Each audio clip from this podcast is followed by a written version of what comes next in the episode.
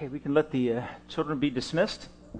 And I'd like you to turn in your Bibles this morning to that Psalm, Psalm 115. Psalm 115. Obviously, we're taking a bit of a detour from our study in 1 Corinthians 15 uh, this week.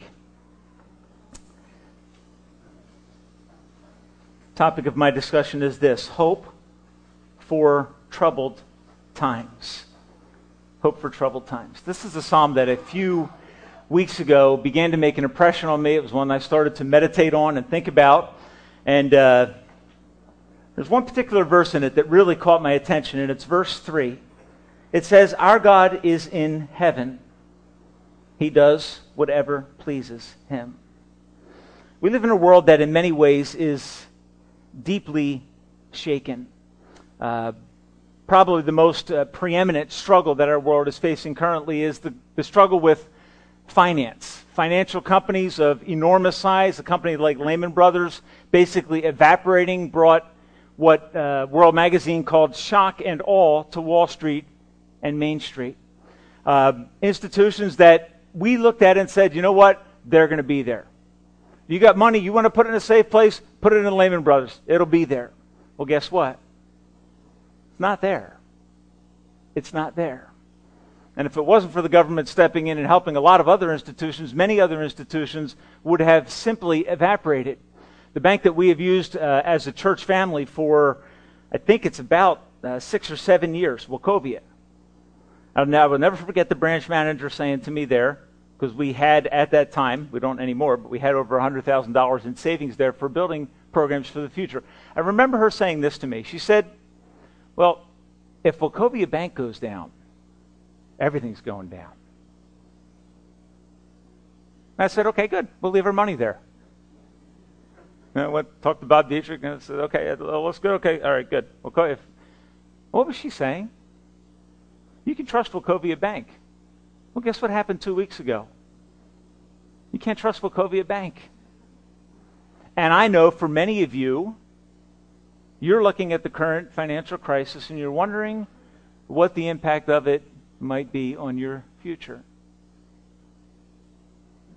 There is a growing cloud of pessimism that is affecting not only the world around us, but also the church.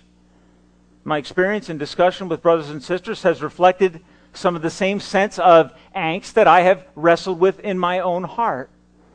We live in times that are uncertain, times that cause us great confusion. The global situation is at best unpredictable, not only monetarily, but also in terms of military, countries rising up against countries. There are many areas and degrees of uncertainty.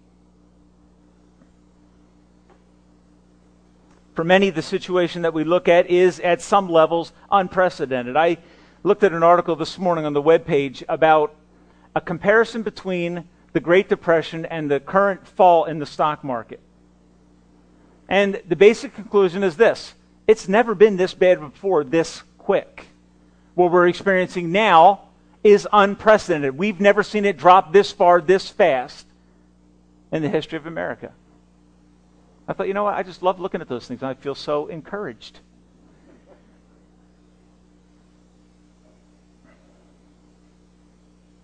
Can I say that we as Christians are far too quick to buy into the pervasive pessimism of our day?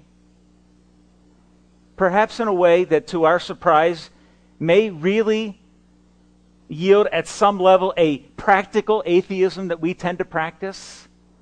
Because we're trusting in things other than God while we say that we love the living God.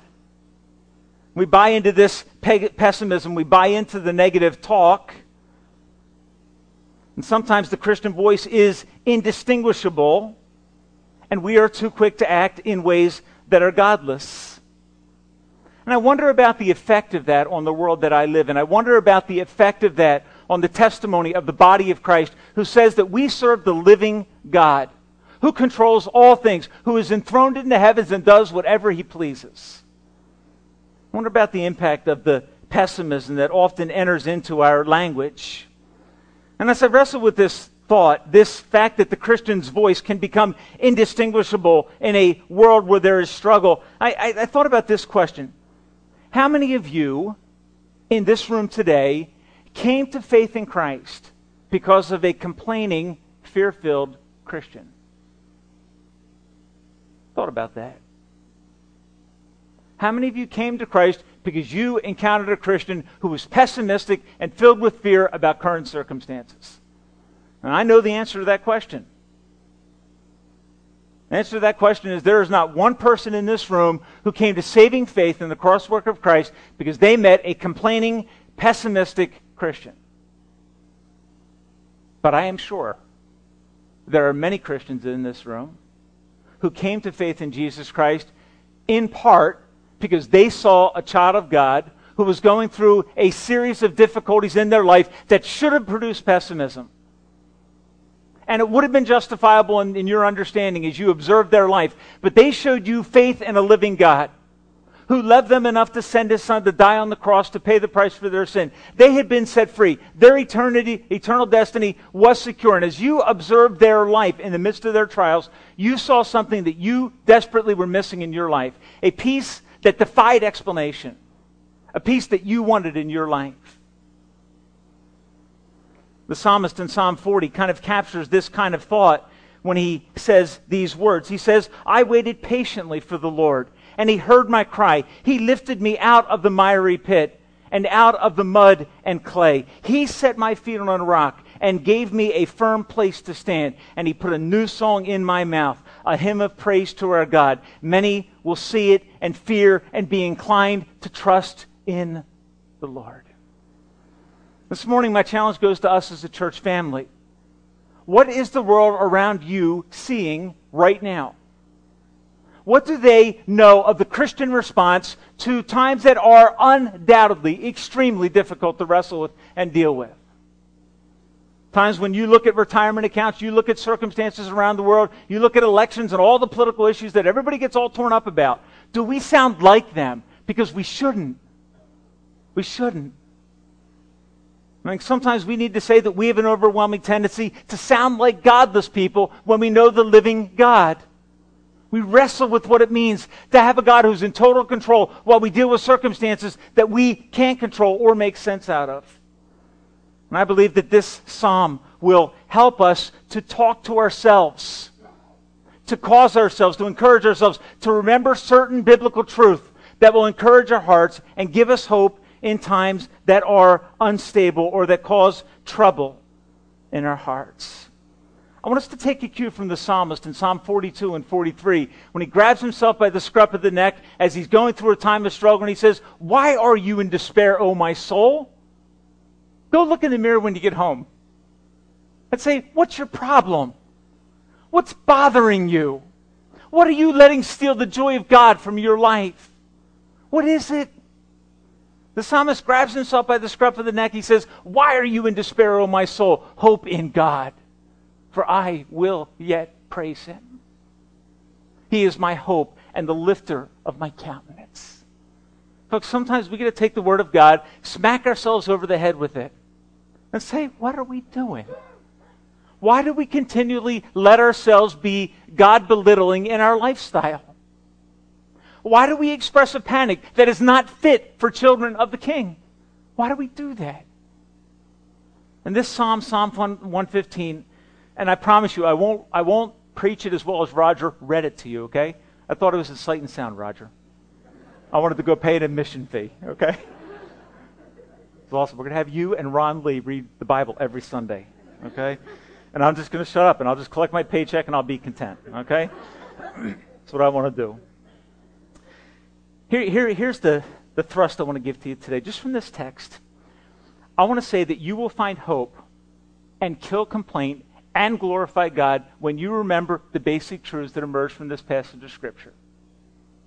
Okay? You will find hope, kill complaint, and give glory to God when you remember just the basic truths that are wrapped up in this passage of Scripture. And I would argue that if you make it a habit in these times of going to the Psalms on a regular basis, you will find that complaint cannot stand in the presence of God.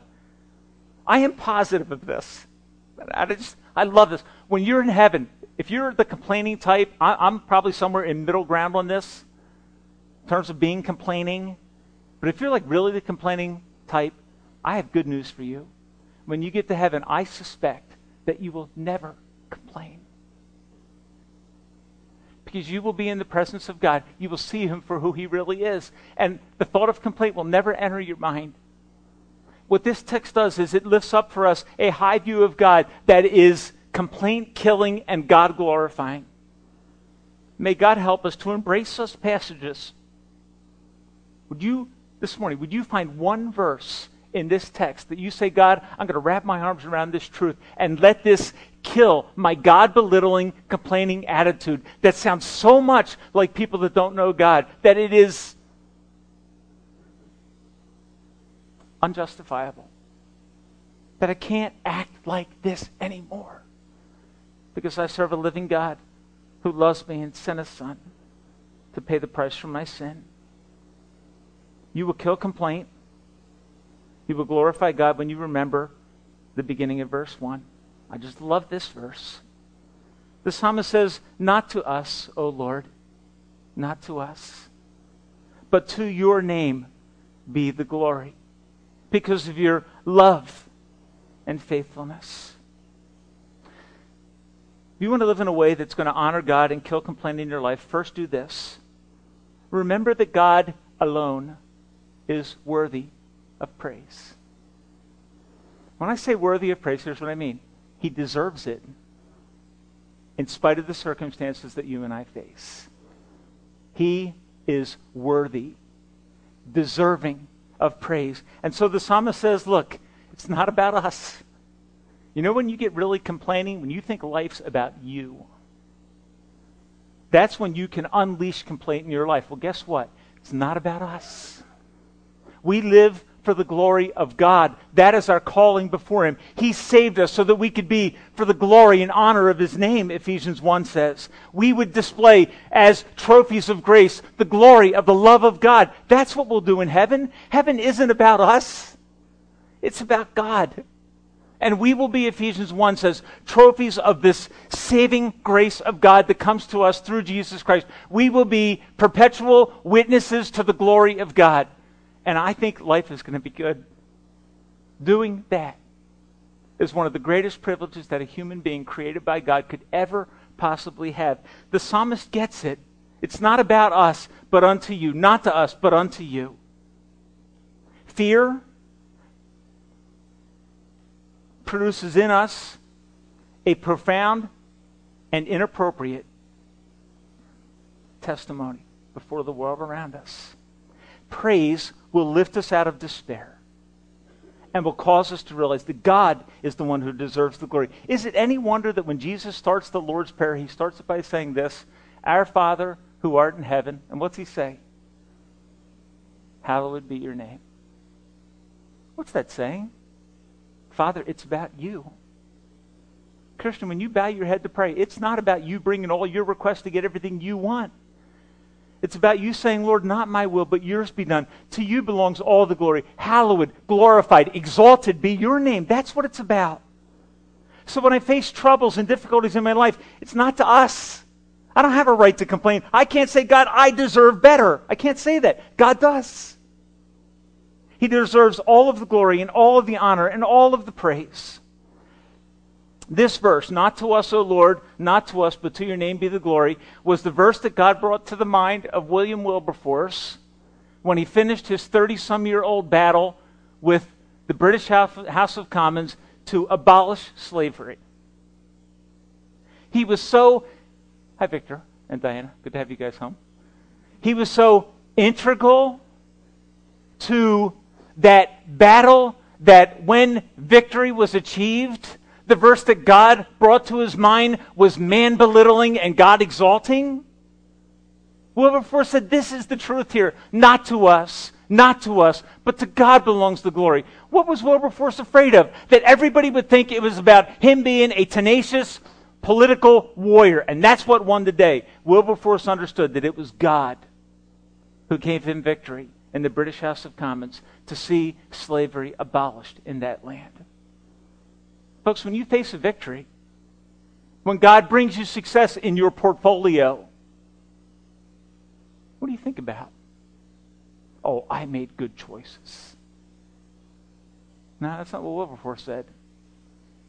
What Wilberforce said was not to me, but to him alone be the glory. And he lived in a context where everyone wanted to say, you know what, Wilberforce, you're the man. You know what Wilberforce was saying? He says, I'm nothing. I am nothing but a servant who yielded to the call of God in my life. What is it? Look what God did. Not to us, but to your name be the glory. Folks, what a complaint killing perspective that is for us as Christians. Revelation 4:11 starts to come to my mind as I think about this. You are worthy, O Lord God, to receive glory and honor and power and blessing, for you created all things, and for your glory they exist and have their being. Life is about the glory of God. And when we as Christians live for that purpose and enjoy fulfilling that purpose, greater joy comes to our life. Not because we pursued joy, but because we pursued passionately and persistently the glory of God. Your greatest joy in life will not be found in self exaltation. It will be found in lifting up the glory and honor of God. So the psalmist begins with this perspective. Remember that God alone is worthy of praise. Another thought to remember in times of struggle, found in verse second half of verse 1. To you be glory in everything, to your name, not to us, not to us. Why? Because of your unfailing love and faithfulness. Why should God be praised? By humanity? Why should God be praised by those who have been redeemed by the shed blood of his Son? Second half of the verse gives the reason. Because of your love and your faithfulness. When you go through times of struggle, which for many at this time are unprecedented. Remember the character of God. That's the second thought this morning. Remember, he deserves the glory. Secondly, remember the character of God. What is he like?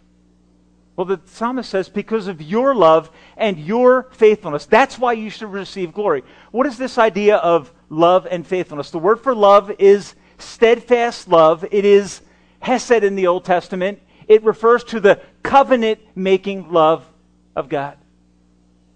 Let me give you a distinction. From a biblical perspective, when you get married, you form a covenant. From a worldly perspective, you sign a contract. Okay? Contracts are dealt with in this way. If people don't uphold their end of the contract, we say they voided the contract. And so the relationship is de facto terminated. The biblical perspective is that marriage is a covenant, it cannot be destroyed. The love that God has for you is a covenant keeping love. It's not a contractual, conditional love. It is an unconditional love by which He bound Himself to you for eternity. The psalmist says God deserves to be praised in any and all circumstances because His love for me hasn't changed, even though it may have apparently changed. What happens? We go through a time of difficulty. Here's what we're doing in the difficulty. We're going like this.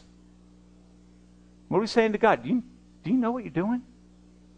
Do you have this under control? Do you really have my best interest in mind?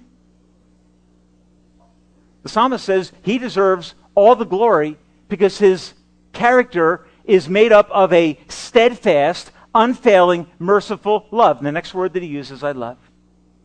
Because of your love and faithfulness. That is the character of God that is durable and reliable and faithful to us in all circumstances. He loves us so much. And what he wants us to do in the midst of our difficult circumstances, he wants us to remember his character, that he is devoted to meeting our needs and taking care of us in a covenant orientation that is in an unbreakable way, and we can rest in Him and trust in Him and rely on Him in all those circumstances. What is our tendency? Our tendency in the midst of struggle is to doubt what? To doubt the goodness of God. To wonder if He is fully aware of what is going on. To wonder if He is really in control. That's our natural tendency. That's why the psalmist says this. Not to us. But to you belongs glory because you are a God of faithful love, of covenant keeping love, and you are a God who is utterly faithful to his children. When I go through times of struggle, times of difficulty, I tend to cultivate a heart of complaint towards God. That is my sinful tendency. Why do I do that? Why do I do that? Why don't I just embrace the problem and say, God, show me your glory? Why isn't that my first instinct? Know why? Because often I can't understand the purpose for the struggle I'm going through. And my assumption goes something like this If I can't understand the purpose for the trial I'm going through, it probably doesn't have a purpose. That's a God belittling attitude, isn't it? Instead of saying, as I go through the circumstance of difficulty, God, what is it that you want to teach me through this? What is it that you want to show me? Tim Keller refers to this book in his book called The Reason for God, which I would highly recommend to you. He does a chapter on how could a good God allow suffering. One philosopher that he quotes puts it in this way, and what he's saying is evil and suffering isn't evidence against God. Often people believe that. He says, if a good and powerful God exists, he would not allow pointless evil, but because there is unjustifiable and pointless evil in the world, the traditional good and powerful God could not exist. He's quoting from a philosopher there. Okay, because of all this trouble around me, I end up with a God belittling perspective or a God demeaning perspective. He says this then in critique of that. Tucked away within this assertion that the world is filled with pointless evil is a hidden premise, namely that if evil appears pointless to me, then it must be what? Pointless. What is that? That's the height of human pride. It says, if I don't understand the purpose for the circumstances that God has allowed in my life, then there can't be a God who is controlling the circumstances in my life. The psalmist argues something quite different. God, in His grace and in His mercy, allows us to go through times of difficulty so that He can reveal His glory in our lives and show us His plans and purposes according to and faithful to His love and covenant commitment to us as His children. We could summarize this verse, I think, by saying this He always acts in a way that is consistent with His character. The way the psalmist puts it later is this He cannot deny Himself. He can't deny Himself in His care and love for His children. That leads us then into verse 2. Verse 2 says, Why do the nations say, Where is their God? Because that becomes the issue. If Israel as a nation is struggling in a time of difficulty that is at some level unexplainable, and the nation begins to turn negative towards God, the world around them is going to look at the nation and say, Verse 2, Where is their God? And the psalmist is saying, Why are you letting the nation say that?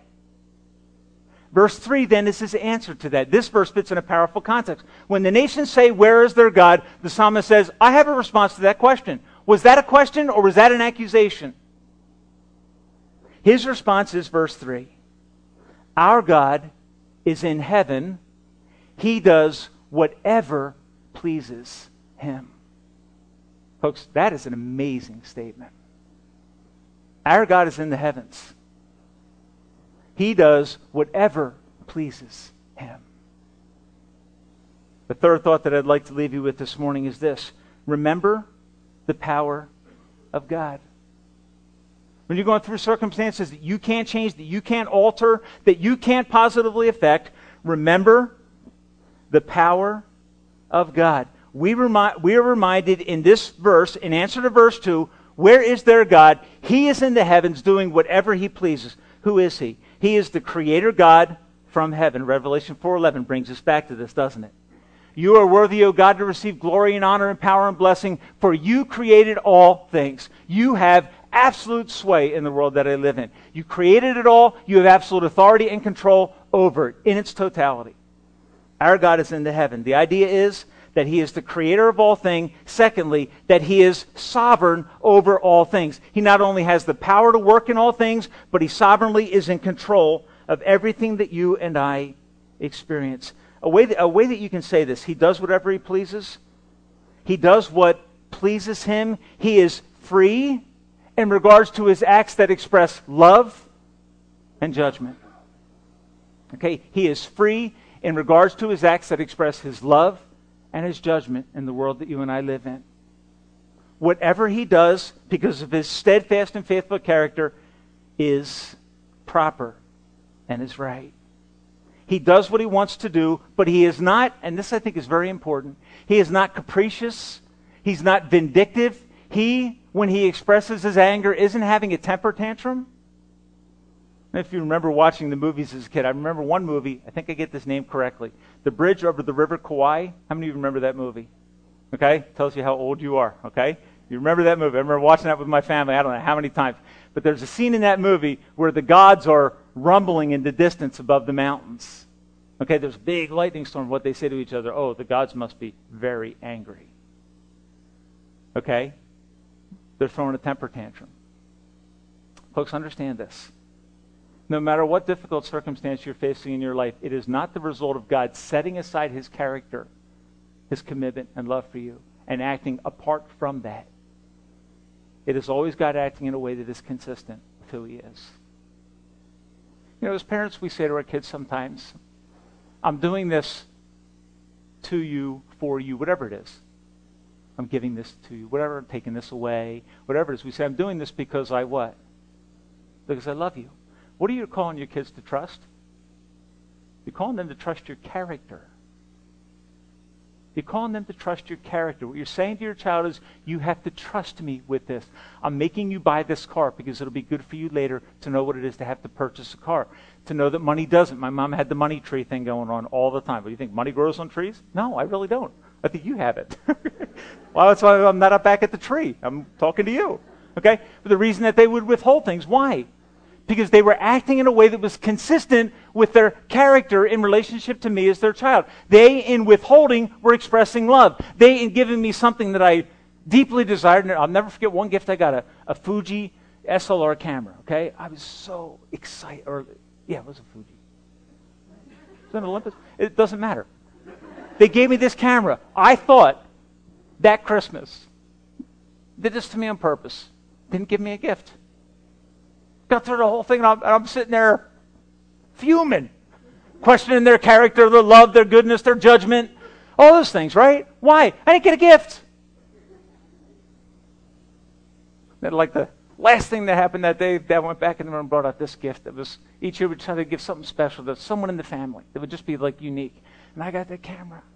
You know what I was down when I didn't get a gift? Did they forget me? How could they? Their best son. Third born. I know what it was. It was payback because I was born breech, okay? I really was.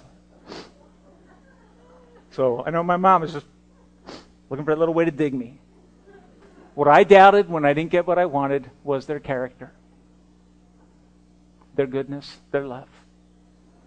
When God lets you go through hard circumstances, you need to remember something that when his power withholds, it is the goodness of God in your life. And when the power of God is unleashed with phenomenal blessings in your life, it is the goodness of God in your life. Isn't that what Job had to come to see? Shall I not receive good and bad from the Lord? Isn't he exhaustively sovereign in my life? And isn't he exhaustively consistent with his character in my life? He is full of faithful steadfast, covenant keeping love to me. He, if he's bringing something bad, look, folks, if God lets America, the United States of America, shake, it may be his judgment, and if it is, it is deserved. And if God blesses this country, it is purely his grace and mercy. It is undeserved. People ask me, what do you think about the election? Pray that God doesn't give us what we deserve. Pray that He doesn't give us what we deserve. And I'm not making a political statement in saying that. I said that years ago. Pray that God does not give us what we deserve. Pray that He acts towards us in light of His grace and mercy, because if He gives us what we deserve, our freedom will be gone. Our financial institutions will collapse because we have blood on our hands as a nation. And any love that you experience from God is purely this merciful Hesed, covenant love that He has for His children. And when you experience it, don't say, Oh, I deserve this. Don't say that. Go to God and say, God, you are enthroned in the heavens. You do whatever you please. And in your good pleasure, you have blessed us and drawn us into a personal relationship with yourself. Let that humble you and cause you to cry out to God with a heart of worship. Remember his power. I think of the disciples in the boat in Mark chapter 4 when they had their little battle with questioning the goodness of God. You remember the story? The boat is being overwhelmed with waves. It's starting to fill up with water. Jesus is asleep in the stern of the boat. They go and they shake Jesus. And what do they do? They accuse him of being unaware of their struggle. They doubt his goodness. And they accuse him of forgetting them. He jumps up and he flips them all overboard, right? He could have. He could have.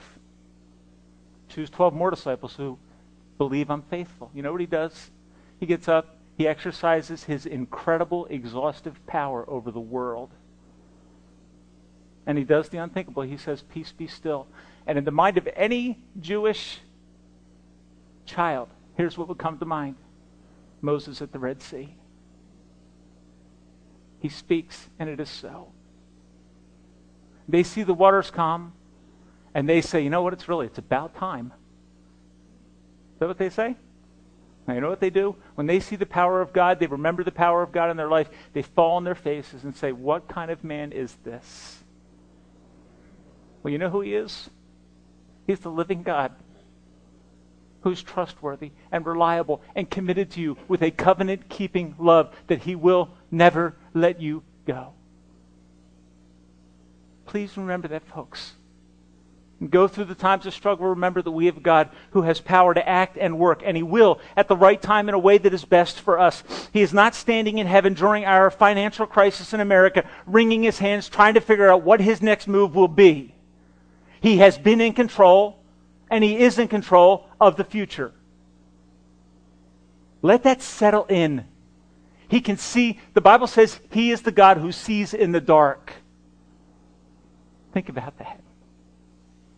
He's the God who sees in the dark. And when he sees something that needs to be addressed, he has the absolute total capacity, unlimited, to deal with that problem.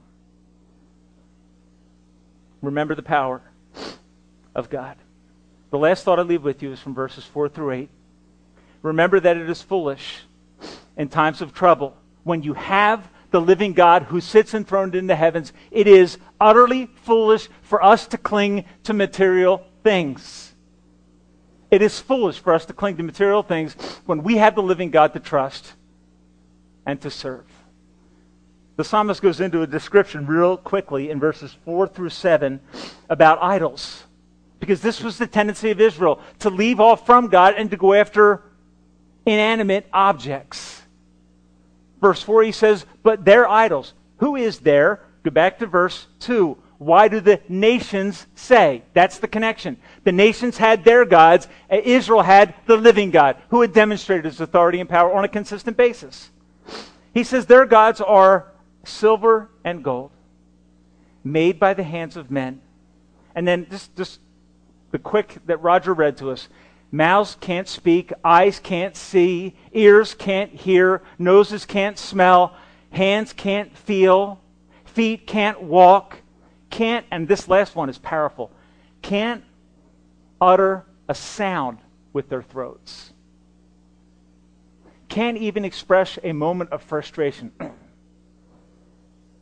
Not talk here, it's utter a sound.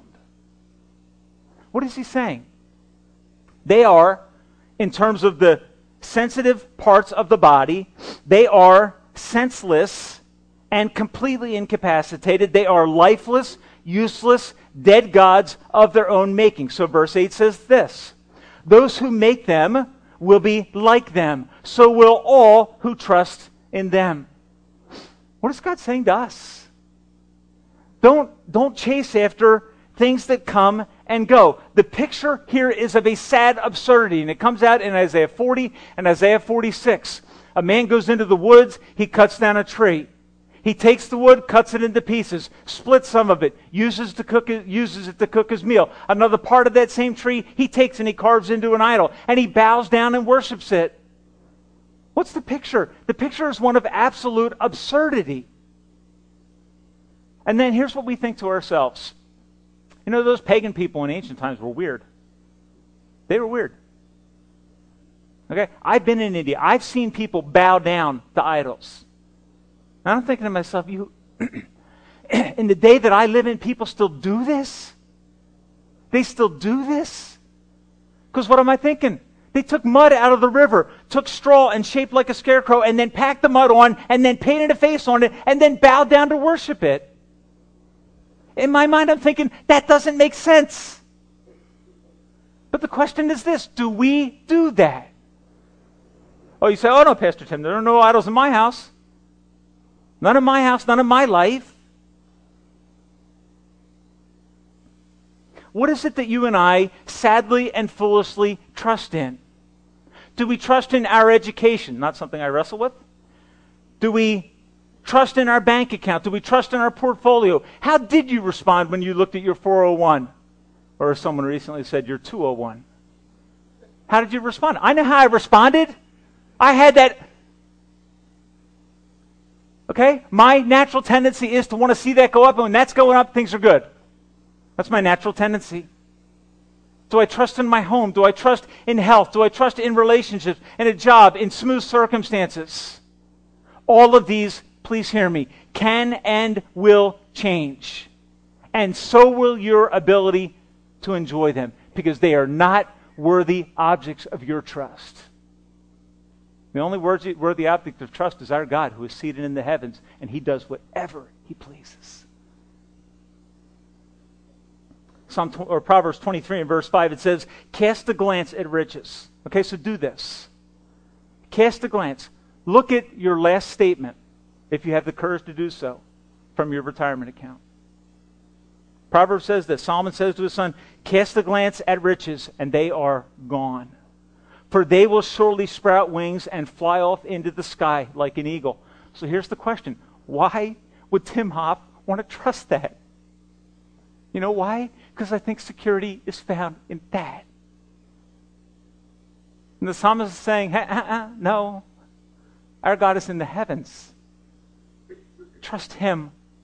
Trust His character. Trust His power. Trust His love for you. Trust His capacity to handle all the circumstances in your life. Don't panic in a way that is God belittling by trusting in temporal things. We look at the idol and say, well, I don't do that. Yeah, we do. We do.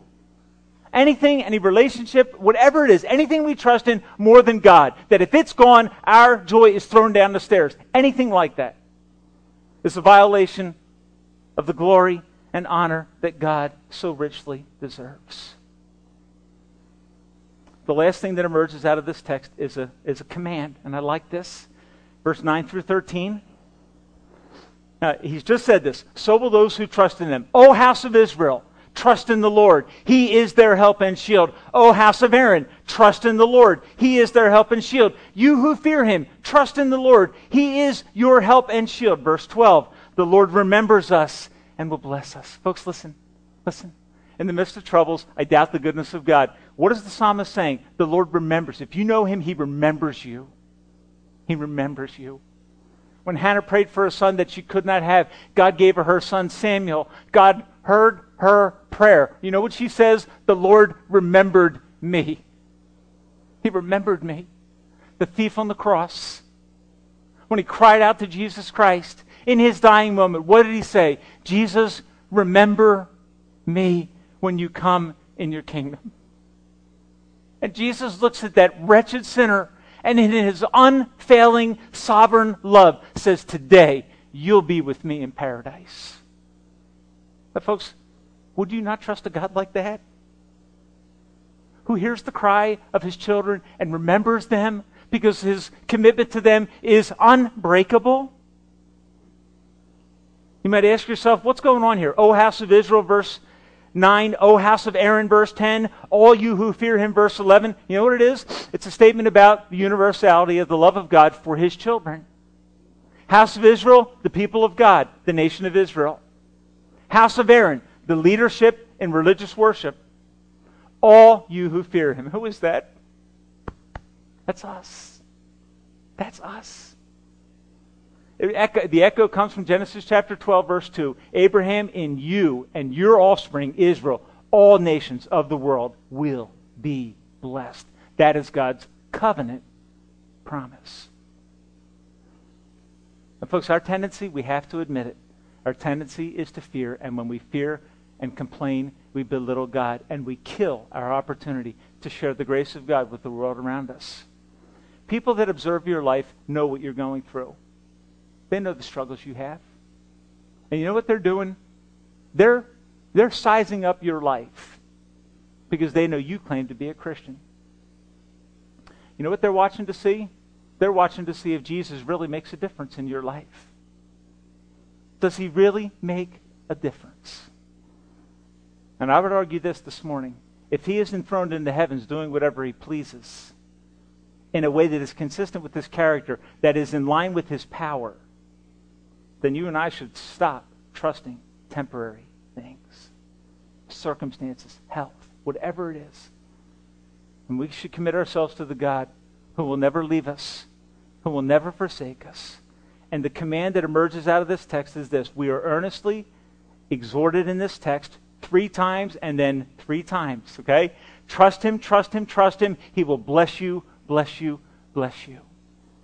That should bring up something else. He's talking about a perfect trust. He's talking about a perfect blessing because when he gets into Isaiah 6, it is the perfect holiness of God that is remembered, stated three times. Trust Him, trust Him, trust Him. This morning, my friend, I ask you this question What is it that's bothering you? What's causing you to be afraid? And the answer to that question will probably relate to your circumstances in life. How are you going to get the kids through college? Is God going to provide a mate for me that is honorable and God loving? Are my kids going to be okay? Will I be able to pay to get my kids in college? What if I lose my job?